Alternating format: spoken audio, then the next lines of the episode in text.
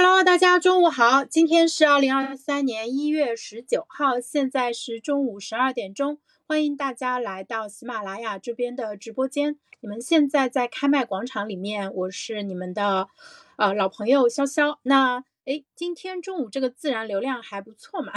现在有这么多人，大家稍等我一下，让我把房间分享给到呃我们的朋友圈跟我的微信好友一下，因为今天这个话题其实还蛮重要的。其实我想让托马斯来听一下，大家稍等一下，我马上分享好。个 一个两个三个，然后是小报童，OK，差不多了。好，那我们正式开始啊。呃，今天给大家分享的这个标题叫做呃，是我的一个读书笔记。全世界最迷人的小公司 Basecamp，啊，他们的创始人教我们的那些事。然后昨天呢，我在得到电子书上把《重来》呃这个系列的第三本拿出来呃看了一下。然后这本书是六万字，呃，我昨天差不多是一口气看完的，看了将近两个小时，就是一边看一边拍大腿，说：“哎呀，这个书写的实在太好了，对我特别有启发。”然后今天。呃，早上的时候我又用了一个半小时左右的时间把他的第二本看完了。第二本的话，它是二零一五年左右写的，也是六万字左右啊。第二本主要讲的是呃远程工作啊，所以它英文名叫 Remote。然后第三本的话，呃，更多的还是讲他们是怎么经营啊 Basecamp 的，因为他们第一本书 Rework 非常受欢迎，所以后面 呃又就是说深入展开讲了一下，它大概是从。第一本应该是一一二年出的，然后第二本的话是一八年写的。我给大家看一下这几本书在豆瓣上面的一个评分啊，他们在豆瓣上的得分也比较高。像第一本的话，其实拿到了呃八点三分的成绩，呃，然后那个第三本的话，其实得分也很高，有一千多个人评分，有八点二分。然后第三本的话叫《跳出疯狂的忙碌》，对，所以如果你 时间不是很够，呃，就是准备只看一本的话，你可以先从第三本开始，因为第三本离我们现在，呃，时间更近一点，然后一些经验啊也更值得借鉴一些，因为那个时候他们就是又变得更加成熟一点了嘛。那首先。呃，今天给大家直播的这个大纲的话，我这边也发一下啊。我刚才简单的写了一下，就是有大纲的话不太容易聊飞，就是会呃讲的更加的系统一点啊。那第一个问题的话，先来给大家介绍一下什么是 Basecamp 啊。啊，Basecamp 其实是他们公司的一个产品的一个名字，这家的名公司的名字呢叫三七 Signal 啊，然后呢是由。呃，两位创始人，一位叫 Jason，另外一位叫 David，他们也是这三本书的联合作者。然后 Basecamp 它是一家总部在美国的公司。他说我们不是世界五百强公司，我们是世界五百万强公司。就是说他们是一家小公司。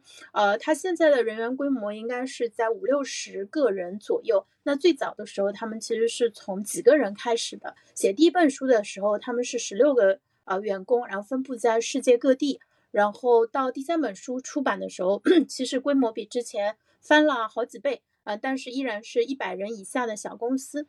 那这家公司做的产品呢，Basecamp 其实就是给呃跟他们差不多大的公司去提供团队协作的工具。你可以把它认为是一个，呃，比较有效的团队协作、项目管理相关的这些功能 都能做的一家公司。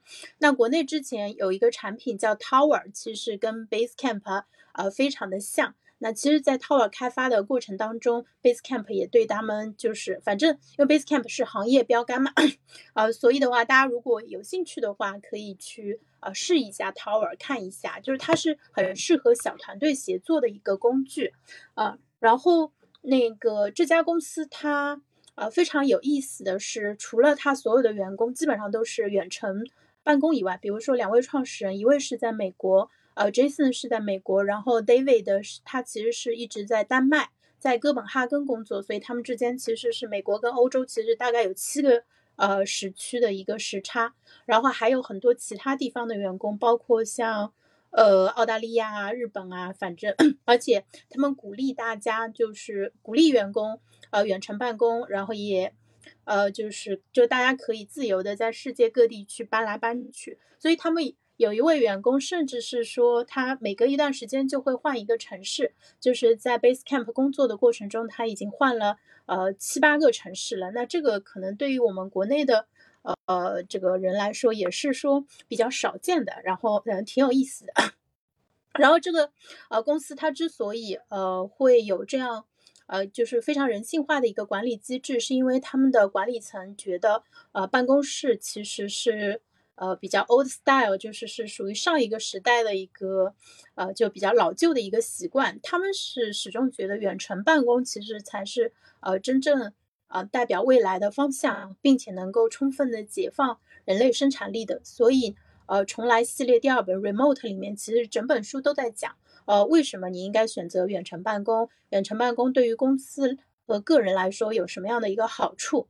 嗯，然后呢，就是在远程过程。中有什么问题是你需要避免的？比如说你在远程办公的时候，就一般人可能会觉得说，哎，员工不需要来公司打卡了，可能会不会变成一个懒散摸鱼的样子啊？他说恰恰相反，就是远程办公的问题是员工可能会过度工作，就是说有可能，特别是当你的同事跟你分布在不同的时区，你下班的时候你在另外一个国家的同事上线了。然后你可能忍不住就会跟再多工作几个小时，跟他一起解决问题，而甚至是说，哎，晚上九点钟的时候突然想到说今天那个问题有个解决方案，那你有可能在已经工作了八个小时的情况下，你又接着干。对，所以这个其实是就避免员工过度工作，反而是公司需要解决的一个问题啊。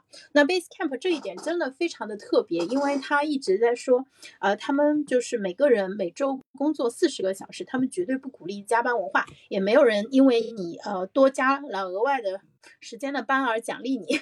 然后甚至到夏天的时候啊，他们会啊每周。呃，就夏夏天的时候，每周大家只工作四天，你可以选择星期五或者星期一休假，呃，所以的话，这样子你就有一个三天的一个长周末，就可以更长时间的去享受你的假期。然后他们，呃，冬天的时候就是可能会把工作强度安排的稍微大一点，但是夏天的时候是鼓励大家更多的休息啊。那这个听上去真的很像一个神仙公司啊，呃，因为我。连着看了两本他们的书嘛，看完以后就非常的心动，就很想去这样的公司上班。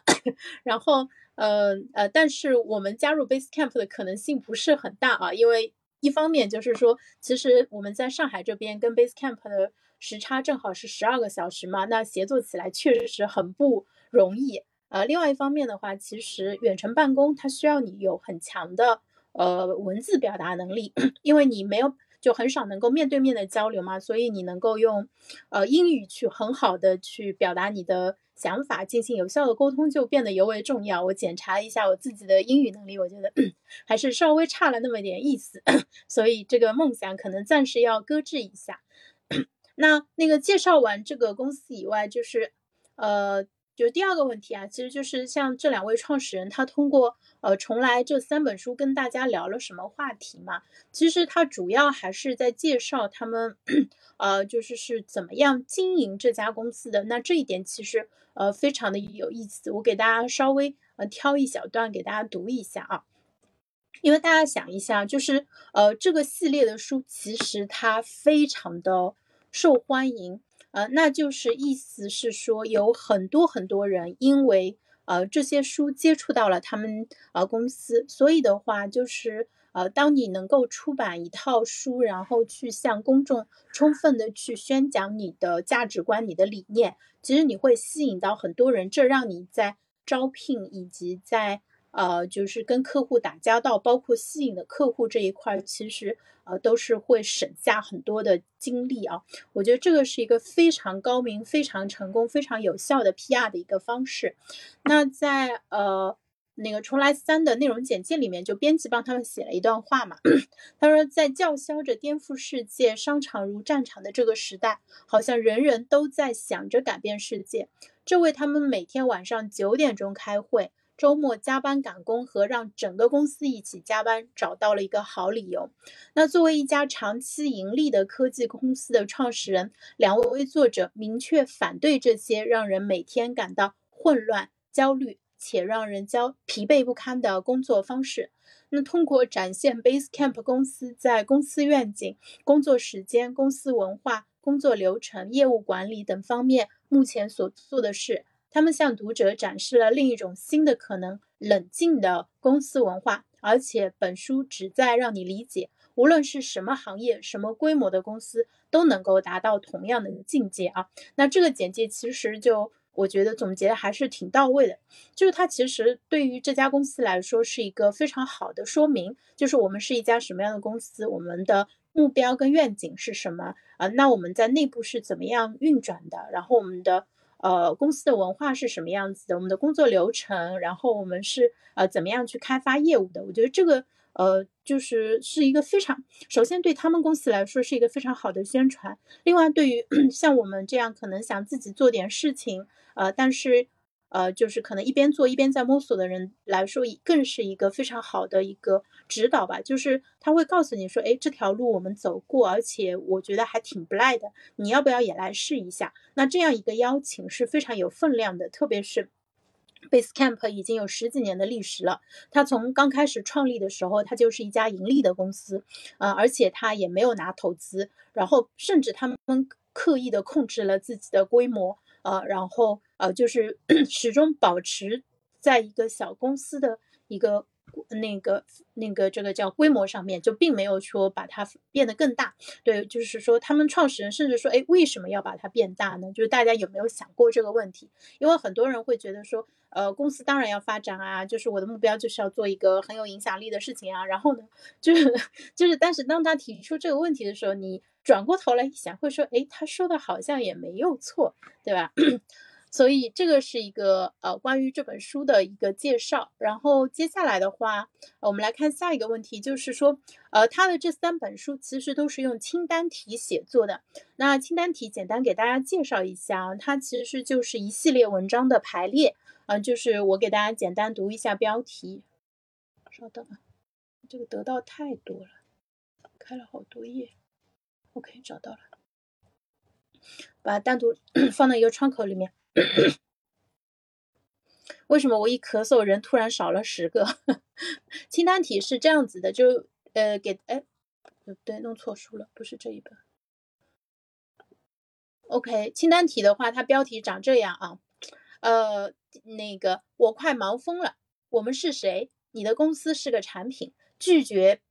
呃，拒演拼命工作的苦情戏，做个快乐的和平主义者。我们的目标是没有目标，别总想着改变世界，边走边摸索。舒适环境有什么错？四十小时足矣。保护主义，高质量的一个小时，高效比高产更重要。比别人更努力就能出类拔萃吗？上班时反而没法完成工作，为什么？答疑时段俄罗斯方块，当下的牢狱，即时回复，错失良机恐惧症。我们不是一家人，榜样的力量，信任犹如电池，不要最后一个才知道。老板的话重千斤，低处的果子未必摘得到。别在睡眠时间上自欺欺人。真正的平衡，简历不重要，没有人能够立即上手，不必理会人才争夺战，不做薪酬谈判，谁的福利？图书馆守则，拒绝假度假，冷静说再见，群聊的害处。逼死人的截止日期，别做膝跳反射，警惕两周连轴转，新常态。坏习惯会打败好意愿，追求独立，承诺比共识更重要，完成比完美更重要。逐渐聚焦，无为又何妨？知足常乐，最糟实践，不惜任何代价。多一事不如少一事，魔力数字三，坚持下去，有始有终。不的价值。冒险不等于鲁莽，呃，季节轮转，利润才是硬道理。故意放弃发布，然后学习，别做承诺。他抄我的，掌控变化，创业容易，守业难。一件小事还是啊，小事一桩还是世界末日？美好的旧时光，有意识的选择冷静，以及最后致谢。我本来只想读一小段的，结果一口气把它们全读完了。那大家听完以后什么感觉？好像很多标题就还挺有意思的，对不对？但是呢，呃，清单题它有一个很大的问题，它这个将近二十多篇、三十篇的文章，它都是大家都是平等的，没有上下级关系，没有说哎呃分成几个大部分，然后里面有几个章节，然后后面再拆成小节这样子。那就是当我们有树形结构的时候，其实你嗯就是我们从呃大脑的工作记忆来说，一次如果你只要记三个东西，比如说一二三，它各自是什么，还是容易记住的啊。然后啊每一个再展开来，对吧？然后啊它下面又拆成三到四个点，那你还是有可能能记住的。但是清单题这样子的话，啊它一口气给你二三十个，其实你是记不住的啊。这个对于我的记忆提出了巨大的要求，那我也不准备说把它们给背下来，所以。呃，这个是清单题的一个缺点。那清单题有什么优点呢？它也有个非常鲜明的一个优点啊，它就是非常读起来很容易，你可以随便从里面去挑一篇，然后就读一这一小段就够了。那这个其实呃，就是在阅读体验在读的过程中，你还是会读的比较呃舒服的，而且随时可以开始，也随时可以停下来，并不会存在说哎上下文之间存在非常紧密的。呃，这个逻辑关系啊，你就是欲罢不能。就这个跟看小说、看这个侦探小说这种体验就完全不一样啊。那我给大家挑一小段来读一下。其实我觉得，呃，就它有一个非常好的，就是它每一篇里面，因为我刚才我昨天晚上读的嘛，我今天把题目在读的时候读一遍的时候，其实我有。回想起来，哎，这个这一篇里面，我记得他大概讲了什么，所以我现在挑一篇来给大家读一下。他的每一篇文章都不是很长，差不多就一千字多一点左右吧，反正读起来非常的轻松啊。我们来读这一篇叫《高质量的一小时》，他上来就是对一小时 做了一下拆解。那切分六十分钟有很多种方法，比如说一乘六十等于六十，二乘以三十也等于六十。四乘以十五也是六十，或者是二十五加十加五加十五加五也等于六十。那上面这些算式的结果呢，都是六十，可是效果却完全不同。素质数字一样，可质量完全不同。那我们追求的一个小时呢，是一乘以六十，分成数段的一小时，并不能算是一小时，只能算是零碎时间的堆砌。如此低质量的输入啊，真的很难做出任何有意义的事情。那高质量的一个小时是一乘以六十，不是四乘以十五。那高质量的一天呢，至少应该有四个六十分钟，而不是四乘以十五乘以四。时间被切割成零碎的小段以后啊，你很难高效率的工作，但你会很容易的。哎，稍等一下，等一下，等一下，哪去了？哎，不好意思，刚才跳了一下。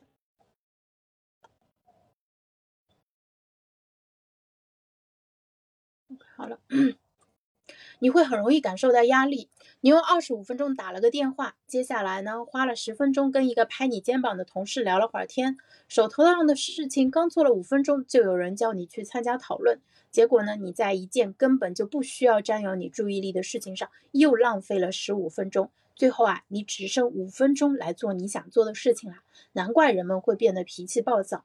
而且你在努力一心多用应付场景转换的时候，你你必须要把缓冲时间给考虑进去。头脑放下上一件事，转而处理下一件事的时候是需要时间的。就这样，当时钟走到了五点时，理论上你已经在办公室里待了八个小时了，可是你却在扪心自问：我今天到底都干了些什么？你知道自己人在这里，可是一个又一个小时都是轻飘飘的，他们都不留痕迹的溜走了。仔细审视一下你自己的时间吧。如果你的时间都是零碎的小段，是谁或什么原因把它切分成了这样？是其他人在干扰你，还是你在干扰自己？你能做出哪些改变？在一个小时内，你在同时处理几件事儿？一次做一件事的意思，不是这件事做完，下一件事就飞快的接上，然后再来处理第三件，而是说一次投入好几个小时，一整天更好，去做一件大事。问一问你自己，上一次你能把完全不受干扰的三个甚至四个小时留给自己和工作是什么时候呢？我们曾经在一个六百个人参加的大会上提出这个问题。那举手作答的人还不到三十人，你能回答得出这个问题吗？对，这篇就是一个标准的一个篇幅啊，差不多就呃几百几百字，可能一千多字的样子。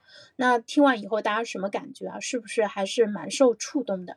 呃，我因为就是说他讲的这个道理，可能我们自己模模糊糊也有感觉，但是当他用这样很清楚，然后呃很亲切的口吻给你讲出来的时候，呃，其实对我是非常大的触动。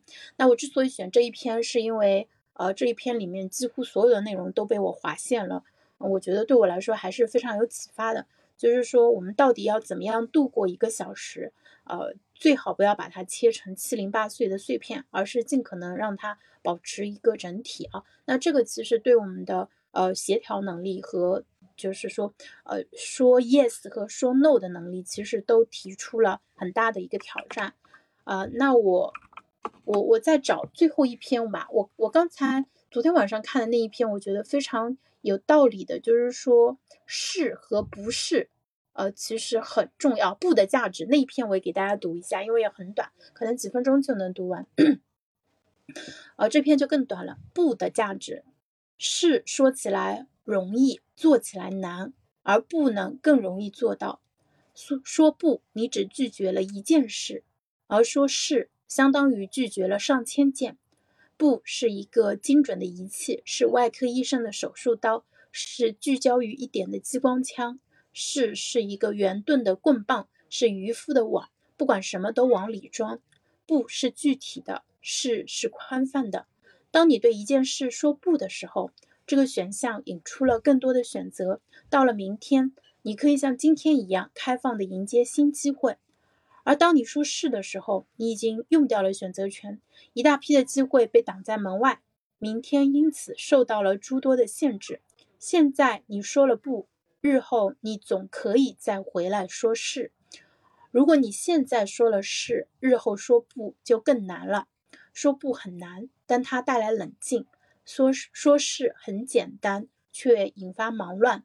知道自己该对什么说不，胜过知道该对什么说是。你要明白不的价值。啊，我觉得这个有有点绕啊，但是他说的非常非常的对，呃，就是为什么是说起来容易做起来难，但是不跟它恰恰相反呢？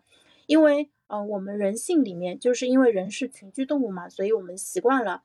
呃，去呃回应别人的请求，嗯，当别人向你提出一个请求，请你帮一个忙或者为他做一件事情的时候，其实你要说不，其实是很艰难的。那这个不是只有你一个人是这样子，这个心理学家、社会学家他们做了大量的实验，呃，其实已经呃就解释了说为什么这样子，因为你拒绝别人，就这是一种社交拒绝，那被拒绝的人会感到非常的痛苦。然后呢，拒绝别人的人也会承担很大的一个风险和压力，这导致我们为什么很难脱口而出说不，而是更多的会说好吧，或者嗯，然后你可能要就是鼓起勇气，你才能说不。所以这个是刻在我们本性里面的，因此学会说不，其实对于每个人都非常的重要。嗯，在成长的过程中，我们。就像我到现在三十几岁，其实我可能也是很多事情我会不假思思索的会说 yes，但是实际上确实应该学会说不啊。好，那这个是就是这个呃重来三里面的两篇比较短的内容啊，我自己就又读了一遍，其实对我来说特别的有启发。那最后我想跟大家讲一下，就是说我从这本书里面学到的最重要的一些呃常识啊，或者说一些智慧也好。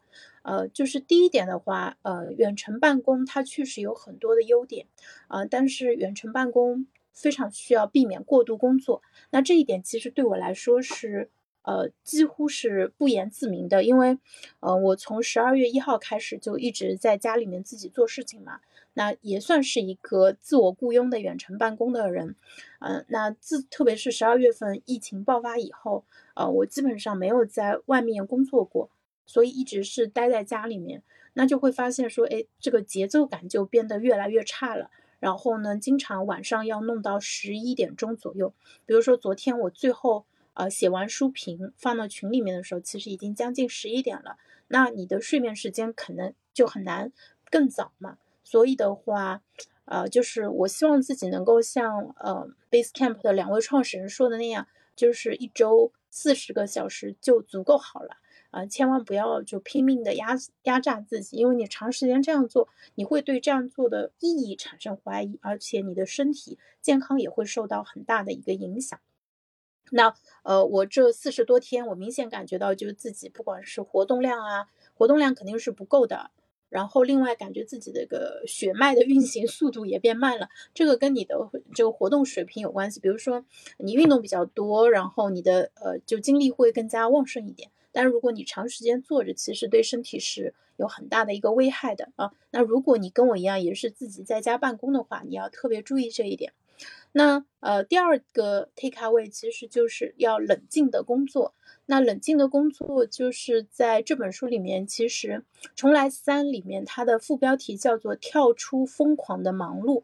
呃，那这个其实呃，就是大家看看那个呃互联网公司就知道了，特别那些大的公司，可能前几年哎说什么呃行情很好，对吧？我们开一个新业务。我们要在几个月之内招五千甚至上万人，然后轰轰烈烈的开始搞，然后呢，一年不到的时间说，哦，这个业务我们不做了，把这些人全部转岗或者裁员，对吧？所以这个就是说，呃，几乎变成了这个大厂的一个常态。那他们呃有比较大的一些。就比如说，他们可能有现金流业务嘛，可以鼓励他们这样子折腾。但是对于小公司来说，明智的做决定就变得尤为重要了啊！因为我们也管不到大厂，我们也不可能去跟张一鸣说，哎，你不要这样子，对不对？就是他说了，他也不听嘛啊。然后，但是当我们自己去做一个小的业务，或者说我们身处其中的时候，呃，其实保持冷静就非常的重要。然后我这边也想跟大家在。呃，讲一下，就是说我从他这里学到的，就是他有一篇应该是讲冷静的，呃，给大家看，那个也是简单的读一下啊，呃，就是说他其实第一篇就讲到了，说我快忙疯了，那那个。呃，这句话里面其实他说，现在很多人每周在工作上要花费六十七十甚至八十个小时。那在这些时间里面，有多少真正的被用在了业务上，又有多少被浪费在会议和干扰里，被虚耗在效率低下的业务中？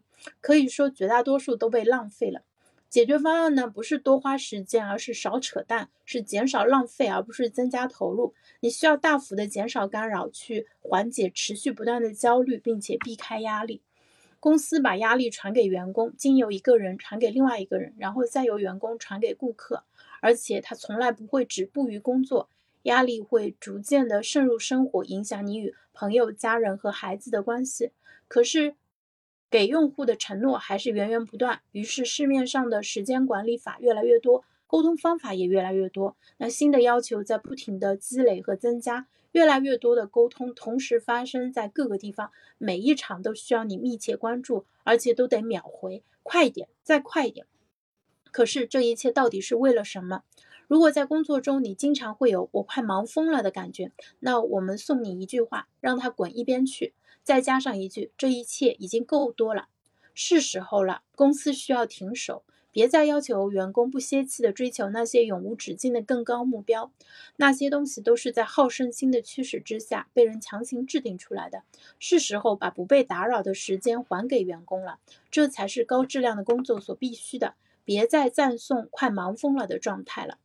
在将近二十年的时间里，我们一直致力于。把 Basecamp 塑造成一个冷静的公司，一个不受以下因素驱使的公司：压力、忙乱、熬夜、通宵赶工、尽快完成的催促、不可能兑现的承诺、居高不下的离职率、总是无法按时完成的项目和永远没个头的项目。我们不要不惜代价的成长，不要徒劳无功的忙碌。我们不设被好胜心驱使的目标，不跟同类型的公司攀比。我们不把自己逼到火烧眉毛的境地。可即便如此，自打创业以来，我们每年都是盈利的。我们身处的行业是世界上竞争最激烈的，除了技技术巨头，软件行业里满是拿到上亿美元风险投资的创业公司，而我们一分钱都没有拿过。我们的钱从哪儿来？客户那儿呀。尽管说我们老派，说我们过时吧，没关系。作为一家软件公司，我们理当参加硅谷闹哄哄的竞赛。可是我们的员工没有一个住在硅谷。实际上，我们的五十四个员工分布在全世界三十个不同的城市里。一年的大多数时间，我们每周工作四十小时左右。到了夏季，我们每周只干三十二小时的活。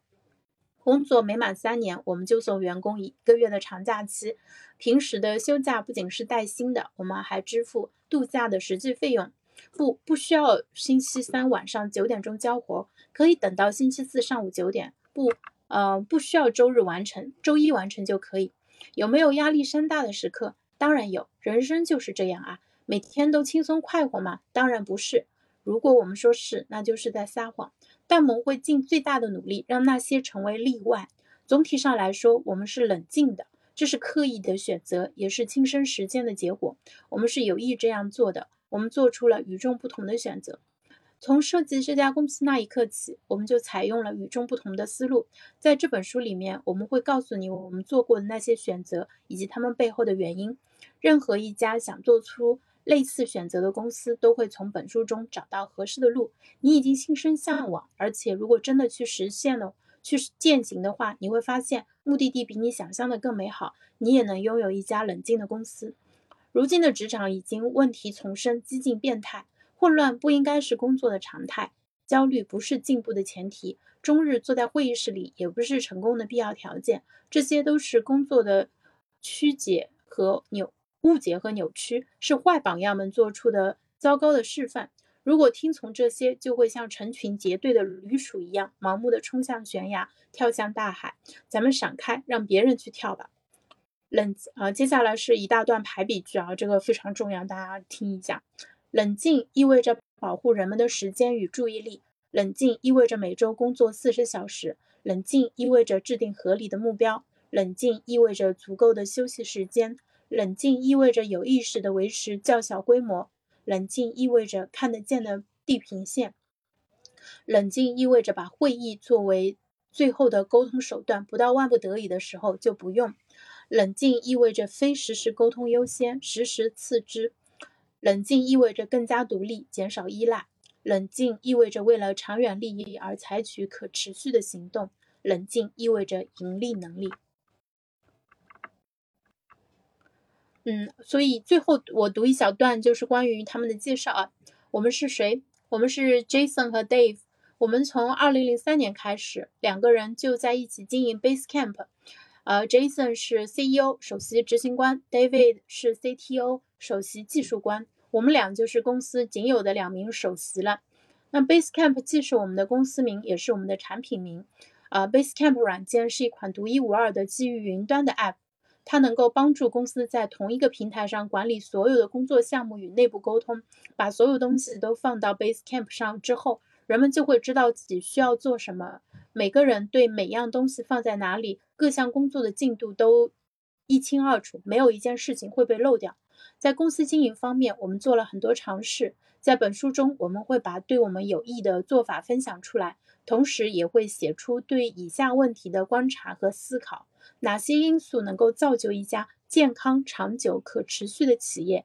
就像对待世上一切建议一样，你的具体做法可以酌情调整。把书中的想法当做寻求改变的灵感，而不是不能改动的金科玉律。最后呢，我们在这本书中所说的疯狂，与大家形容交通高峰期的疯狂路况、疯狂天气，以及机场里排起的疯狂长队是一个意思。我们提到疯狂的时候，指的是情境，而不是人。好，这些都说清楚了，那咱们开始吧。那这句话其实非常的重要。呃，我们提到疯狂的时候，指的是情境，不是人啊。这两位。呃，创始人他们显然不是社会心理学专业，呃背那个专业背景的人士，但是他提的这个区分非常的重要。当我们能够区分人和情境的时候，其实我们就有机会呃改变自己所处的一个情境，呃，进而来帮助自己做出更加明智的一个决定。那呃最后。读一下，我你的公司是个产品，呃，这个稍微长一点，大概需要五分钟左右的时间啊。读完以后，我们今天的直播就到这里结束。那大家可以去在微信电子书或者是微信读书，或者在得到电子书里面找到这本书，强烈推荐你们看一下。而这一篇，你的公司是个产品，一切始于这个概念，你的公司是个产品。没错，你做出来的东西叫做产品或服务，但是它是经由你的公司做出来的。正是因为这个原因，你的公司应该是你最棒的产品。本书的一切观点都围绕着这个主题延展开来，就像产品需要不断改良一样，公司也需要迭代才能不断进步。如果你想把一个产品做得更好，就必须不断的测试、修改、迭代。做公司也是一样。可是轮到做公司的时候，很多人就不这么干了。他们或许会不断的调整结果，可做事的方法和手段却总是一个样。他们选择了一种方式，做了一次，然后就一直沿用下去。公司创立时期流行的工作方法，变成了根深蒂固、永不改动的律条。规矩和政策就像铁板一样牢不可破，公司被自己束缚住了。但是如果你把公司视作产品，你就会问出不一样的问题。在这里工作的人知道怎么使用它吗？它是简单的还是复杂的？它的运作原理显而易见吗？它哪里最快？哪里越哪里最慢？它有漏洞吗？哪些漏洞可以快速的修复？哪些需要花很长时间？公司跟软件一样，必须能用，也必须有用。它大概也会有漏洞，由于糟糕的组织设计或者文化上的疏忽，公司所遭遇的挫败。当你把公司当做一件产品来审视的时候，你就有了全新的视角，各种各样的改进可能会纷纷出现。当你意识到你的工作方式可以改变时，你就可以着手塑造更新、更好的东西了。做项目的时候呢，我们会集中工作六小时，那接下来两两周啊，sorry，我们会集中。工作六周，那接下来两周就脱离固定的时间表，自由散漫的工作，给自己减减压。但我们并不是拍拍脑袋就认为这个节奏是最好的。最开始我们也是跟着项目本身走，需要多久就做多久。随即我们发现项目似乎永远做不完，于是我们就把时间期限缩短到了三个月。后来发现还是太长，于是我们就尝试再次缩短它。就这样。我们采用了每次六周的循环。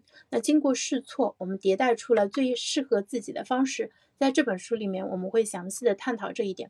那我这里我想插一句话，他们用的是呃冲刺六周加两周比较自由的调整时间，那其实就是两个月。那这个在呃现在是一个比较主流的一个双月 OKR 的一个时间强度啊，包括像国内现在呃字节跳动也是按照这个节奏去。呃，做的好，打岔完毕啊，接着往下读。